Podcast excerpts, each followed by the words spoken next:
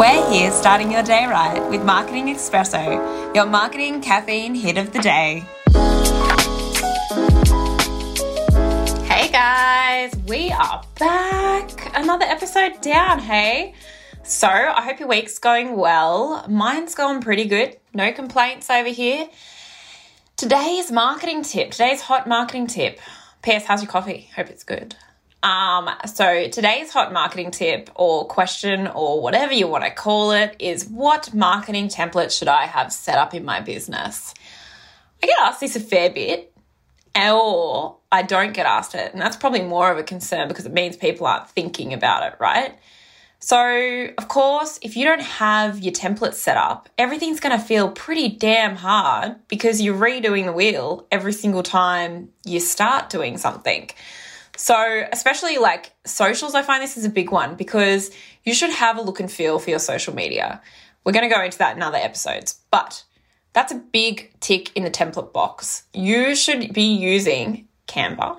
If you, or if you're Photoshop trained, whatever, use Photoshop, use Canva, whatever works for you. Please don't use PowerPoint and then screenshot it and save it. Please, please use Canva instead.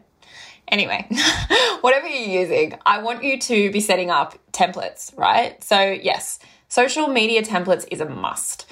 Uh, you need to have a letterhead, of course. Not many of us sending letters probably anymore. I don't know, depends on your business. But if you're sending anything that needs to be on a letterhead, that letterhead needs to have your branding on it and be consistent with, you know, any other type of document coming out of Microsoft. So have a PowerPoint presentation set up if you're using PowerPoint or Google Docs, whatever it is you're using. Um, you know, that look and feel that you have needs to be consistent throughout all your collateral. So have those templates set up and especially if you have staff, right? Like they need access to these templates because you don't want them going off and creating their own thing. I've seen it happen in so many businesses or version control. They save it and then they change the template. So lock that down if you can. I want to say lock that shit down and I'm going to because you need to. Someone needs to be the brand ambassador in your business. And if you don't have a marketing department, it needs to be you. Also, it should be you anyway because you, I'm assuming you're a business owner, you are the business owner. That is your business, that is your brand, that is you want that being consistent throughout everything. You don't want someone coming in, changing templates, altering things, and putting out something that ultimately is not on brand. That's my biggest thing with you. Don't give people access to your logo willy nilly. Don't give people access to your branding unless, you know, you have say over how that brand enters the world.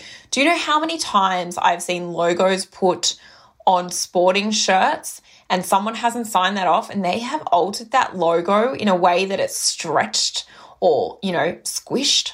Oh, it's horrible. And as the brand owner, you should hate that. And you should stand up and say, no, excuse me, please, I'd like to approve anything before it goes into the world.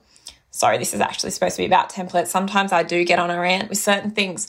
So, what marketing templates should you have up on set up in your business? Simply, social media templates, a letterhead, email signatures, presentations, documents, brochures, flyers. Are you doing case studies? You need to be doing case studies, especially for your service, even products. You know, what is what does your testimonial templates look like? What is the what questions you're asking for testimonials? These are all things you can template base so that life is so simple and you're literally not recreating the wheel every time. You're not thinking, "Oh, what questions do I ask at the end of my customer using my product, using my service, whatever it is? How can I deliver the same questions so that I have the same thing to gauge them against? You know, like one out of 10, how did you, or zero to 10, how did you like the service? Whatever it is, I don't need to solve that problem for you. I need to help you know that you need to have that in your business. Anything that you can template base, template base it, save it, your T's and C's if you're a service business, everything that is my tip to you. Your presentations, your proposals. When I hand out proposals, I have a basic document that I edit based on obviously marketing's very, the way that I believe marketing is. I don't do like a one stop shop approach. I actually, you know, uniquely create proposals for my potential clients, um, depending whether they do strategies or retainers with me. So I have basic documents that I work off and then, you know, fill in for that customer based on the conversation that we have. So, yeah, they're the templates that you need to be having in your business. If you can put it in a template, put it in a template and save yourself a whole bunch of time. I think the main one is those social media templates and the testimonial templates and things because they're the ones that, you know, they're a time suck, you overthink it. Also, like, you can even template base your content. So if you have certain things that you know you want to say in each post for a month, for example, like you're running a masterclass or whatever it is you're doing, template base that, make it simple for yourself, save it somewhere easy. I personally use uh, OneNote. I think OneNote's fantastic. So, you know, use whatever works for you, but template base it and make your life simple. I hope that's helped you. As always, you can reach out to me at Beck underscore Chapel on Insta or Rebecca Chapel on LinkedIn. So formal, we know. Or you can hit up my biz at Plum Marketing Solutions on Insta, at Plum Marketing Solutions on Facebook, and at Plum Marketing Solutions Australia on LinkedIn. I hope to hear from you. I hope this tip has helped you, and I hope you are having a magical week.